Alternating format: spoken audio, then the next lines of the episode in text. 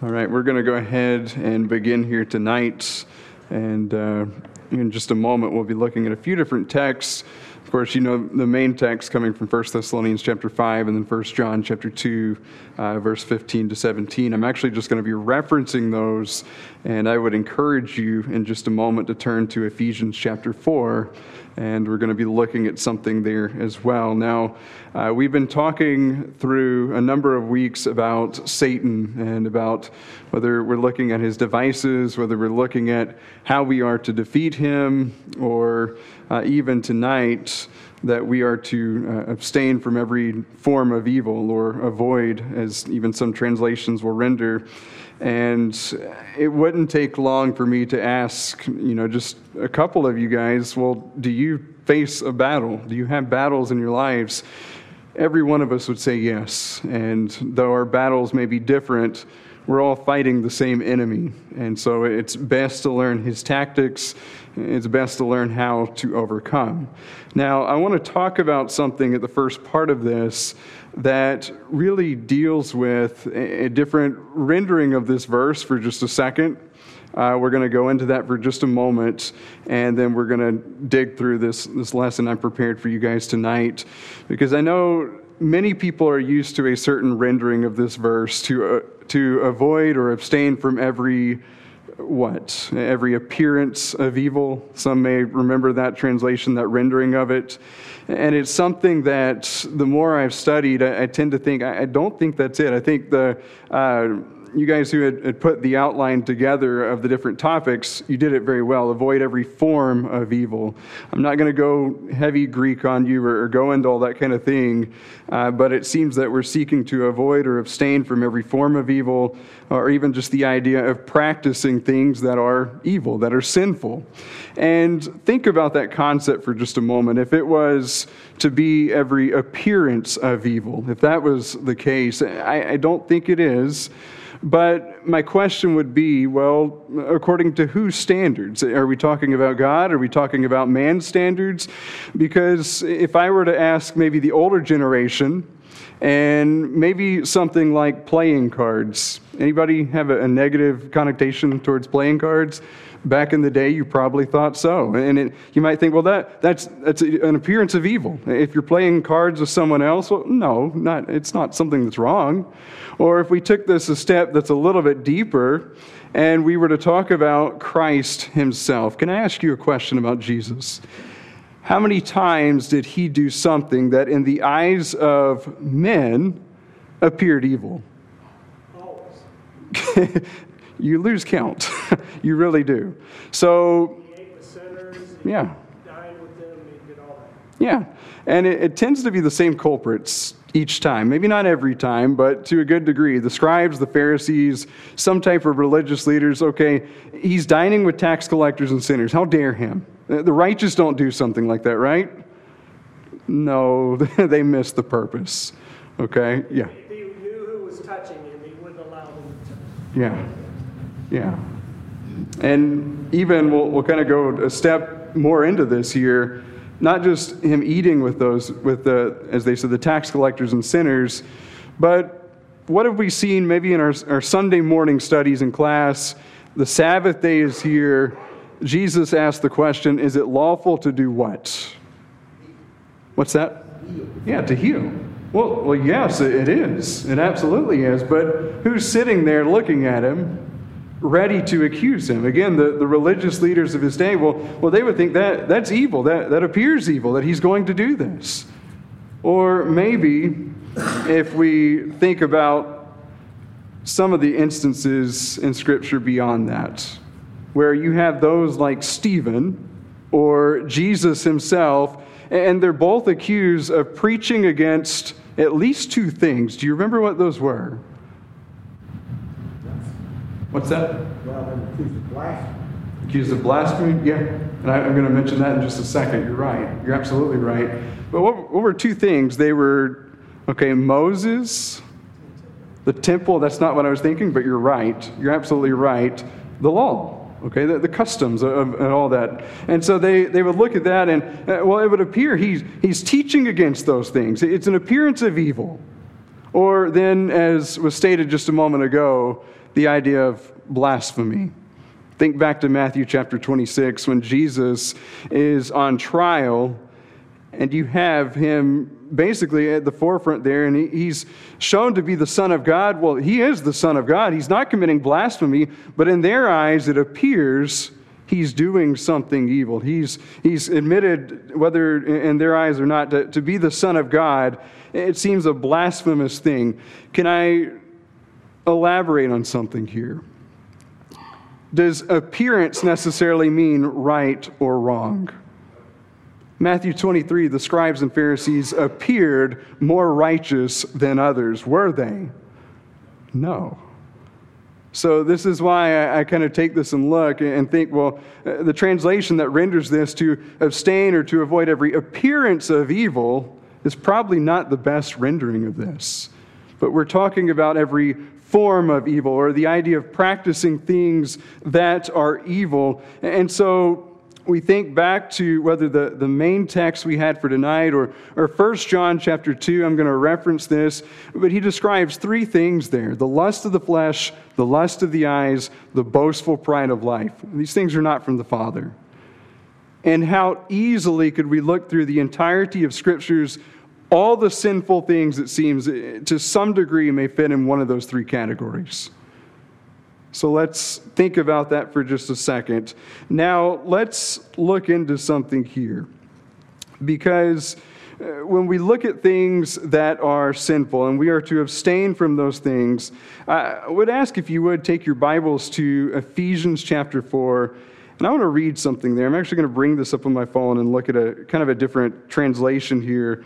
But Ephesians chapter 4, and we're going to look in verse 17. And this is where I want you to see a contrast to what we as Christians maybe used to do, but now what we are to do. And you're going to see this idea is portrayed again and again throughout the scriptures. So notice in chapter 4, verse 17, he says, So I tell you this and insist on it in the Lord that you must no longer live as the Gentiles do and the futility of their thinking they are darkened in their understanding and separated from the life of God because of the ignorance that is in them due to the hardening of their hearts. Having lost all sensitivity, they have given themselves over to sensuality so as to indulge in every kind of impurity, and they are full of greed. Okay, so I want you to notice here. We're, we're talking tonight avoid every form of evil or abstain from every form of evil. And look at the text here. Do you notice Paul's telling them don't walk or, or to live a certain way? What is that way? like the Gentiles. Yeah. So is he just is he talking just about non-Jews? Is that what he means here? Or what, what does he mean here? Sometimes you see that in the scriptures as non-Jews. What does it mean here? Exactly. So this is the people of the world. This is the people who eh, they're alienated, they're separated from Him, they don't live for God. Eh, they live in this, as he says, the futility of their thinking. This is just a very emptiness, if you would. And from what you and I know through scriptures, this is never a good end. And so you notice in verse 18, verse 19 as well, I want you to, to take note here why is it that they live this way?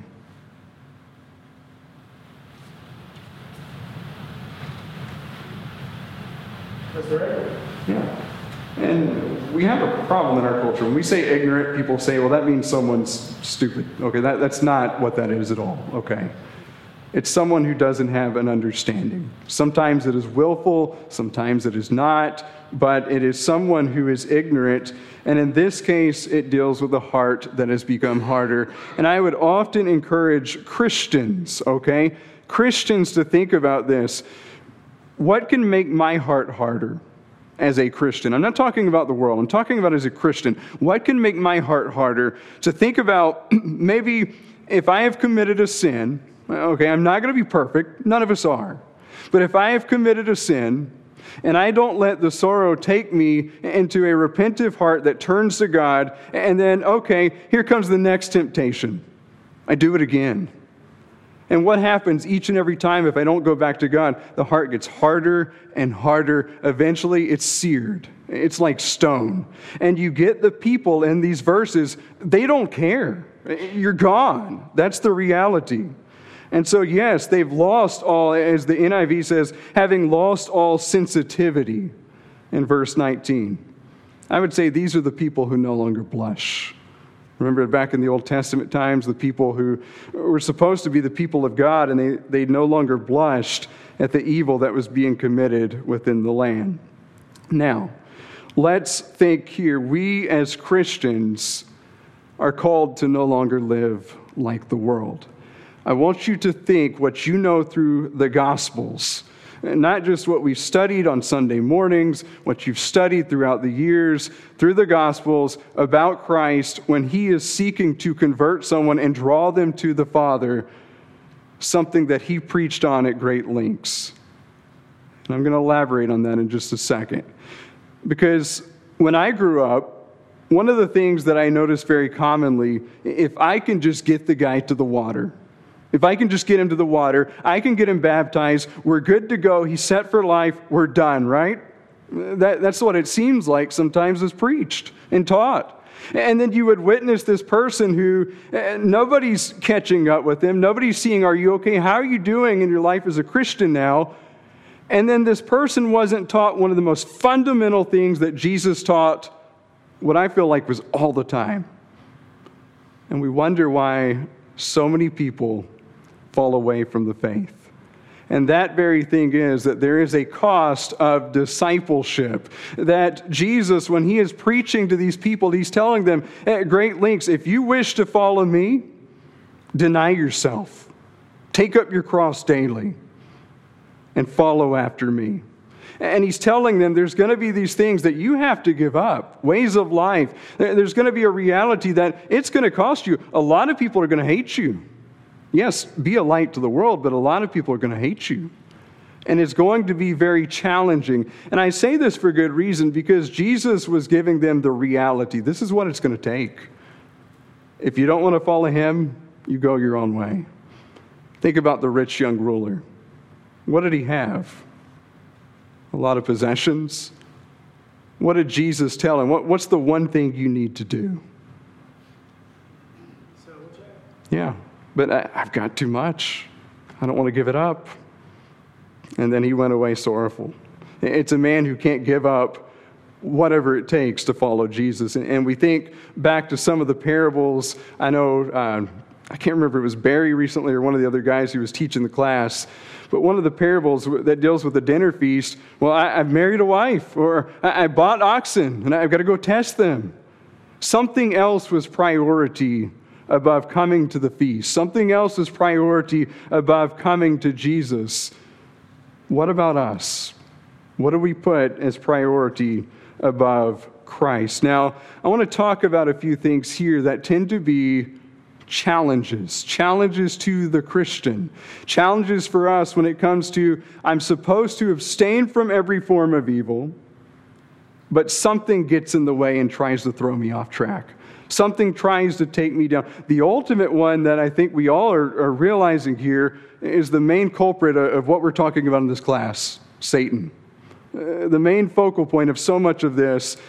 And I tend to think back to Judas and what he had to go through in his life concerning Satan because uh, he had a, a great temptation in his life. What was that? What, what was he so tempted with? What's that? Yeah, money. And so trusted as to the other apostles did not realize he had that issue. That's how much they trusted him. But he had a temptation, the love of money. He had the box, the, the money box. We know that he would steal, and I, I wonder if he just stole a little bit. I, I don't know if he just did it a little bit to the point they didn't know. I, I don't know. But we start to find that temptation has overtaken him when you read this text that says that Satan has entered into Judas, and it's a text that always makes me think eh, did it get to the point that if I'm Judas, I just can't handle it anymore? Satan, you win. Have your way with me. And he goes to do Satan's bidding in order to betray Christ. Now, you know that was a, it led to a worldly sorrow that led to death. In this case, literally taking his own life. One of the other temptations and things that we are challenged by is the world itself. Think back to 1 Peter chapter 4. This is a text that I could reference over and over again. Could someone read verses 1 to 5? 1 Peter chapter 4, from verse 1 to verse 5.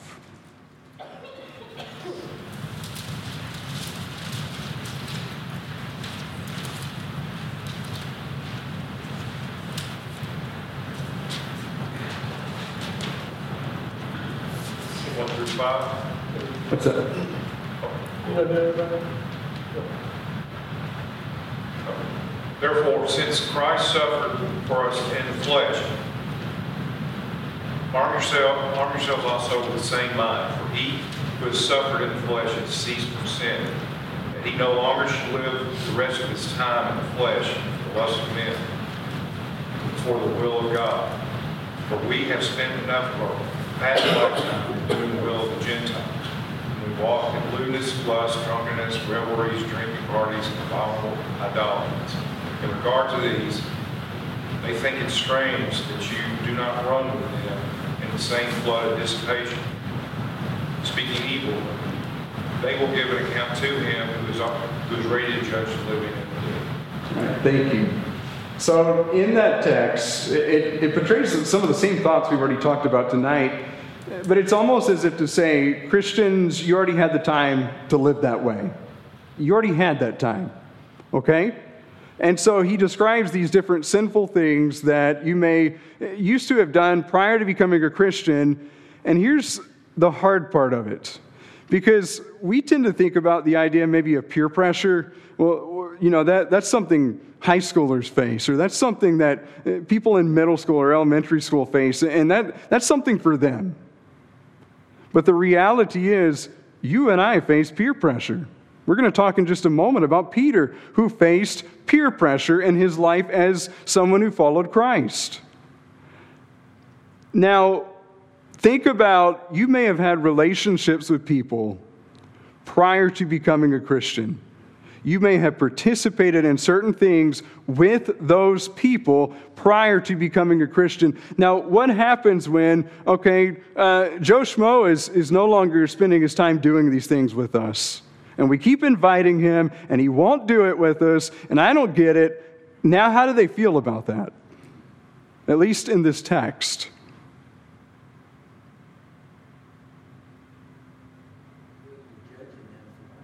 What's that? Yeah. Yeah. It's, this is a text I've almost called kind of a shock and awe. They, they're surprised. They don't understand it. It just, it almost blows their mind. It's like saying, you used to do these things with us and now you won't? And then there comes a really bad result. They slander you. Now, the problem with that sometimes when we have someone speaking against us, it's easy to say, oh, man, I, am sorry. Okay, let's go do that.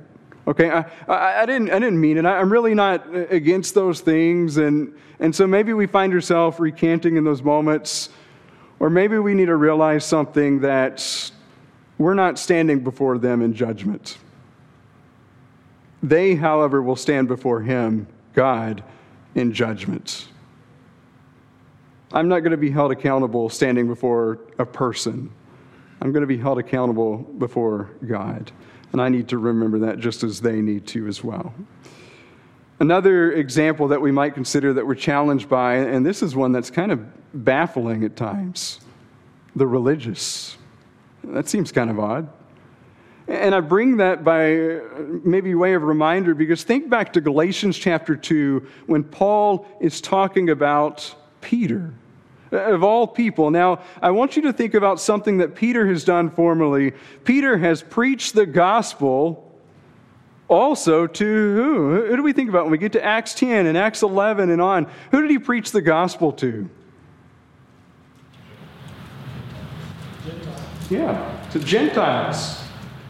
Cornelius, his household, those involved in that time, were preaching to Gentiles. And if I preach a go- the gospel, I'm saying it's not just for Jews, it's for them. The gospel is for all, as we often say. And you could imagine having someone like Peter who would sit down, he would dine even with the Gentiles. If I am to dine with someone, especially in their time, I'm saying, I, am having fellowship with you. I'm accepting you as part of the kingdom. And now imagine there was a time where these men come down from James, most likely from Jerusalem, these influential Judaizers of the time. And then what happens? Instead of eating with Gentiles now, if I'm Peter, what do I begin to do? Yeah. I'm not going to eat with them now. It's a time of hypocrisy. I preached the gospel that said they're welcome. I used to eat with them. No, not, not now. Okay, you see the peer pressure? In this case, from those maybe of the faith, even in some sense. Sometimes there's a danger, even within the church today, to compromise something for whatever reason. Another thing, probably the last one I'll mention here, that uh, by way of what we're challenged by, uh, but this is something very deep the family. I'm going to reference Matthew chapter 10 from verse 34 really to about verse 39. It's a very challenging one where we see the, the Prince of Peace says, I didn't come to bring peace, but a sword. And he tells us how he came to set a man at variance against those in his house. When you think of a sword, when Christ speaks of a sword, and I know it was preached in, in a lesson recently, what do we tend to think about with that? What is his sword? You, I think you know this very well. What's that? Fighting. Fighting? Or trying to kill somebody. Yeah, the, the sword strikes down. What happens in the family? What happens when someone's choosing Jesus and someone's not in that text? He said, A man's foes will be they of his own household. Yeah. You could see in their time, especially, imagine the context of Matthew chapter 10 when that whole chapter was getting his apostles ready to go to the lost sheep of the house of Israel. And you're going to go out, you'll perform miracles, you'll do all these great things, heal the sick, raise the dead, cleanse the lepers, cast out demons, all of this that they're going to do. And he keeps going. And that's early in the chapter. That, that's the good part, right? And then as he delves through the chapter, he's telling them of times of persecution and even death. He's telling them of times of division, even in the same house. And that if you love your family more than him, you're not worthy of him. The need is to put Christ as priority. Christ is above all. That is a challenge. But we have a mission, we have a job. As Christians, our challenge is to abstain from every form or uh, of evil, if you would. We are to not live that way. I find it intriguing when we think back to Ephesians chapter 5. I'll reference some things there as well. But in verse 9 and verse 10, I wrote here in my notes, uh, when he's been making this contrast between uh, the light and the darkness, we used to be the darkness. We're children of light now. We're those of the day. But in verse 9 and verse 10, he talks about the fruit of the light that consists in all goodness, righteousness, and truth. Verse 10, he says, As you try to learn what is pleasing to the Lord. How do you know what God wants you to do? Truthfully, how do you know what God wants you to do? What's that? Yeah. When I look at Jesus and I see him going back to Scripture, spiritual confrontation, how many times does he go back to Scripture? You've okay? It is written. Or you ha- have you not read? Let me rephrase it there. He'll say, Have you not read? And he'll describe something that was related in the Scriptures. What did Jesus say that we are to live by? Think back to the temptations he faced, Matthew 4 and Luke 4. Man shall not live by bread alone. Yeah. Every word that proceeds from the mouth of God. How important is it to the Christian to know what the scriptures say? And I say that because uh, you, you read time and time again, whether it's the actual quote of God's people perish for a lack of knowledge, or literally seeing that displayed, maybe in Old Testament times, people who didn't have a knowledge of God as they ought, and they're destroyed. They perish. They reject his will. They choose their will instead of his. We think back to, to Romans chapter 1, I'll just reference this, but verse 18 to 32, uh, where you see a people who've rejected God's wisdom, they've chosen their own, and they serve the creature rather than the creator. Okay, God says, I'm giving you over. He gives them over to this reprobate mind. They, they do things that are unnatural, men and their lust to men, women to women. And then you read through the rest of that chapter, and I would say that looks a lot like America. Looked a lot like Rome back then, I'm sure. But it looks a lot like America today. I want you to notice, I'm going to reference a few texts. We're going to read through some of these but about the scriptures calling to us to abandon the ways of the world. And I put about, let's see, five different texts on this. This is just a few. There are so many that give this regard. Of course, we just referenced some from Ephesians chapter 5. Really, I uh, put about verse 3 to 11. You can read through the whole chapter but I want you to keep in mind there. Uh, one of the things that he does in that section, again, some of this I'm just going to reference, I won't read through it. But one of the things that he does within that section, he talks about sinful things that if you do, you can't inherit the kingdom of God. And he tells them, Let no one deceive you with empty words, for it is because of these things that the wrath of God comes upon the sons of disobedience. Have you ever had someone try to deceive you to think that if I choose the ways of the world, I will still be with God? He said, Let no one deceive you with empty words. And he tells the reality in 1 Corinthians 6, verse 9 and verse 10. I'll just reference.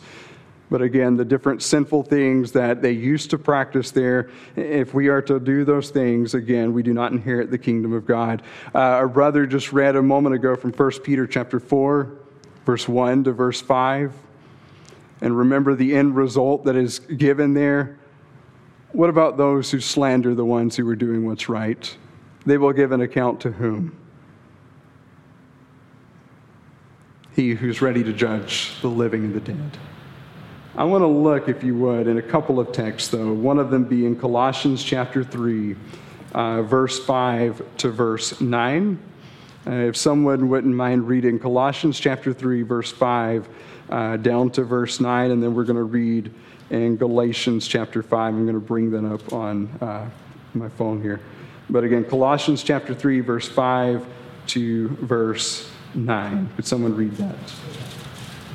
Put to death, therefore, what is earthly in you sexual immorality, impurity, passions, evil desire and covetousness, which is idolatry. On account of these things, these, the wrath of God is coming. And these you too once walked, when you were living in them. But now you must put them all away. Anger, wrath, malice, slander, obscene talk, and from your mouth. Do not lie to one another, seeing that you have put off the old self with its practices all right, thank you. And it, it's going to go on to then talk about the new self and the transformation and the things that are to take place. But are you guys catching on some similarities here with the text we've referenced, the different texts that we've referenced so far? Because it's continually about, okay, do away with a certain way of life. That's how you used to live. And it's continually about, if I choose that way of life, if I could paraphrase it like this, I won't be in heaven. If I could paraphrase it that way, whether it's you will not inherit the kingdom of God or it talks about the wrath of God coming upon certain ones, uh, the reality is I won't have the reward and the hope. And I want you to notice one more. I'm going to read from Galatians chapter 5. And you recall as he talks about the deeds of the flesh and the fruit of the Spirit. And as I go through this, I want you to think about one part of the fruit specifically as I read, read through the deeds of the flesh. That being the idea of self control. And think as I read through the deeds of the flesh, how many of these things go against the idea of self control? Just think about that for a moment as I go through this. But look, if you would, verse 19. He says, Now the deeds of the flesh are evident, which are sexual immorality, impurity, indecent behavior, idolatry, witchcraft, hostility, strife jealousy, outbursts of anger, selfish ambition, dissensions, factions, envy, drunkenness, carousing, and things like these, of which I forewarn you, just as I have forewarned you, that those who practice such things will not inherit the kingdom of God. But the fruit of the Spirit is love, joy, peace, patience, kindness, goodness faithfulness, gentleness, self control. Against such things there is no law. Now, again, with that mindset that I, mentioned just a moment ago, self control. How many of the things, when you looked at the deeds of the flesh, show the idea that I abandoned self control? In reality, how many of those things? What are some of the things you notice there? Yeah. You see why they're at enmity with each other, why they're at odds? They can't coexist. They fight against each other, they war against each other, and the same result is there. We will not inherit the kingdom of God if we practice those things. That's the warning that he's given. Now, I'm not going to take time tonight necessarily to go through and elaborate on all those things. I'm pretty sure Barry's probably done that in the past for you guys, or whoever's taught through Galatians chapter 5. I'm sure they have. But Let's think for just a moment. We see that the scriptures teach us, okay, do away with these ways of the world. And my question with that in mind is why do we need to abandon the ways of the world? I've got a list of reasons I wrote, but I want to ask that question to you guys. Why are, should we abandon the ways of the world?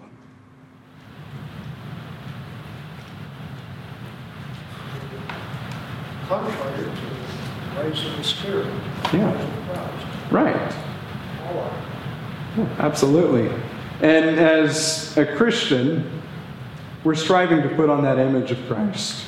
We're striving to look like Him. And, and I want to kind of tie what you said really into, I'm just going to reference it, okay? But Colossians 3, into verse 9, as you go throughout the rest of that chapter. Colossians 3, I've often described as a Christian manuscript in many form there's so much packed in that chapter, especially even going into chapter four. But it becomes about putting on a new self. So the things that we used to do, those fleshly things, they don't look like Christ. Now, think about the concept. If I am going to someone and I, am seeking to talk to them about the gospel, and I'm saying, hey, hey man, come on, let, let's go get drunk and let's talk about Jesus. What's that going to do? Really, what is that going to do? It's going to destroy every shred of credibility. Because what I am teaching them is that Jesus does not equate to cost, that Jesus does not equate to changing my life, that Jesus says, not just come as you are, stay as you are. That's what I'm teaching the world. We come as we are, we absolutely do. We sing about that even. But the gospel is a gospel not just of saving souls and freeing us from sin, but it is a gospel of transformation. I have to let Him take over my life, and I have to reflect the image of my Creator. We might consider another reason to abandon the ways of the world is because we are here to let our light shine. Now, I'm going to tell you, as Jesus would often tell us, there's two sides to this coin. There's the side of, yes, you live this way, the world's going to hate you. How many times did he tell his apostles or disciples, the world will hate you? Or they know that they hated him first. Or sometimes he goes to the extreme eh, when you open up John 16 and he talks about a time in which those who kill you think they're doing a service to God. You imagine that? People in their day literally taking them, killing them, crucifying them, burning them at the stake, whatever it is, and thinking we're serving God by doing this. That's what our brethren went through. I'm not trying to discredit any form of persecution we have gone through from a day to day. I'm not. But I want you to see it can get very tough in every single way. The reality, though, we are to let our light shine for good reason. What is the purpose that Jesus told us to let our light shine? So that others can see him. Yeah. We need them to see Jesus. We need to be this beacon of light. We talk about a city set up on a hill that cannot be hidden. That's what we ought to be. I can't be the light and I can't be that city or, or, even part of that city if I look just like the world because the contrast in scriptures is often you have the world of darkness. What's the opposite of darkness? Light. Sometimes the darkness will hate the light. And because it exposes what the world has done, their deeds are evil. Sometimes the world will see there's a difference. I have known people who have talked about this. One who, in his workplace in times past, uh, one of the, the women there, she, she noticed you don't speak like the rest who say they're Christians. You, you don't cuss. You're not drinking. You're not doing all these things. There's something very different about you. And so she asked him to teach her and to teach her children of his Christ. That's what we're striving to do. Okay, we have to set the example. Another reason that we might think about, and this is just, I'll go briefly into this, but even in Ephesians chapter 3, we're to display the manifold wisdom of God. And that's just something, uh, if you studied through that chapter or that book, you know that probably very well. Uh, another that I'll mention here as well, this goes back to 1 John chapter 1, just to reference this from verse 5 to verse 10. But so we'll have access to the blood of Christ. If I live in the darkness, we tend to know the result of that. But if I am to walk in the light as He is the light, what's the result of that? Do you remember? I know you haven't studied it recently necessarily in here, but we have this fellowship with one another, and the blood of His Son cleanses us from our sins. Now, uh, I'm going to go forward into something else here in just a moment. But anything that you guys want to mention at least to this point? And also, a question too how many minutes do we have? Sitting there is different than doing this. How many minutes do we have? Five minutes? Okay. Okay. I want you to think maybe the, one of the last things here is the idea of how can we get past falling to these ways of the world? How can we get past falling to living and abiding by things that are worldly. And one of these things that tends to come to my mind is we've got to change what we eat. This is not a, diet program, okay?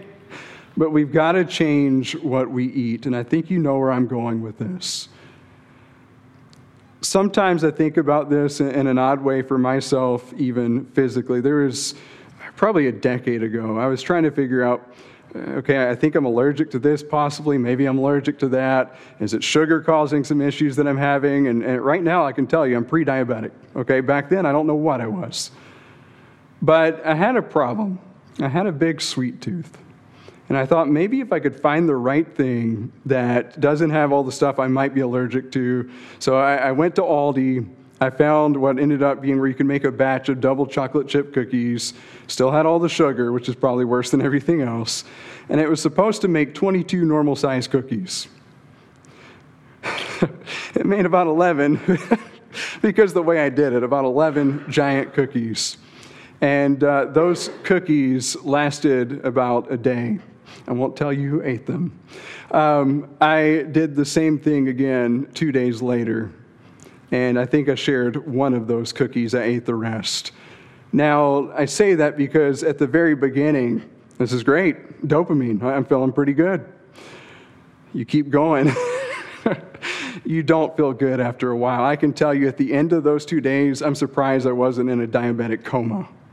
The way I felt, I felt like death, to say the least. if we can consider, it's very similar when we talk about sin, because sin in the moment, no doubt, it's a pleasure. Eh, everyone would agree, I think, that it is a pleasure. The Hebrew writer says, he calls it the passing pleasures of sin.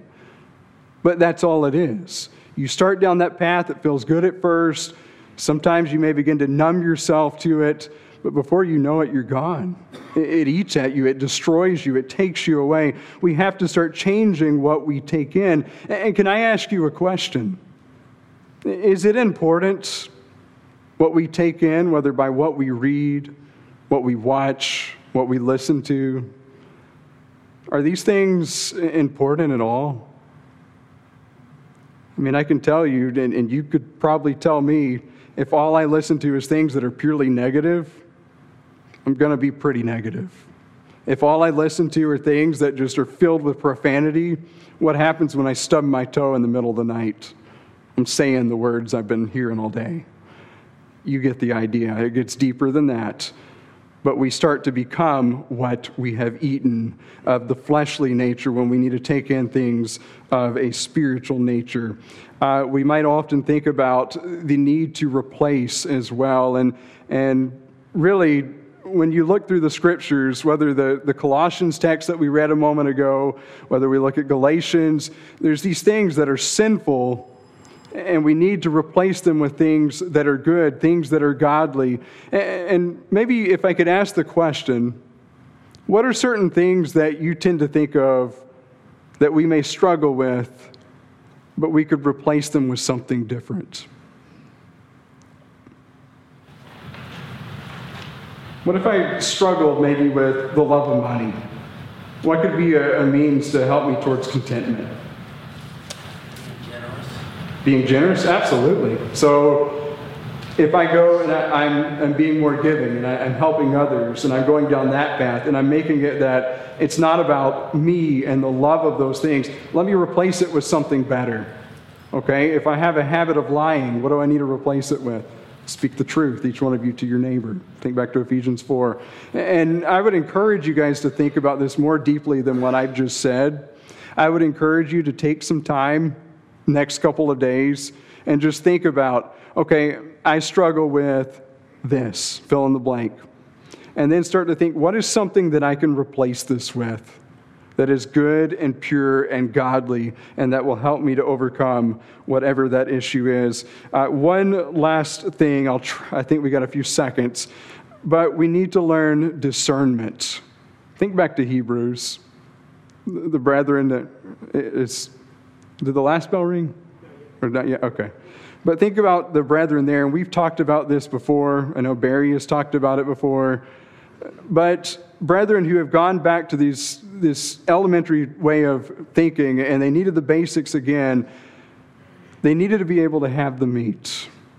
They needed to be able to have this discernment, and that by this discernment, by this training of themselves, okay, they could discern between good and evil.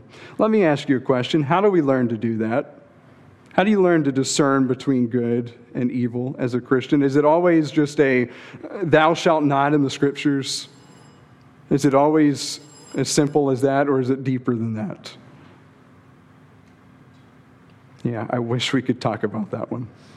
That's one that, yeah, that's one I would love to talk about. Maybe we will at some point, uh, one of the next times I do the class, Lord willing. But uh, thank you guys for the class. Thank you for your participation.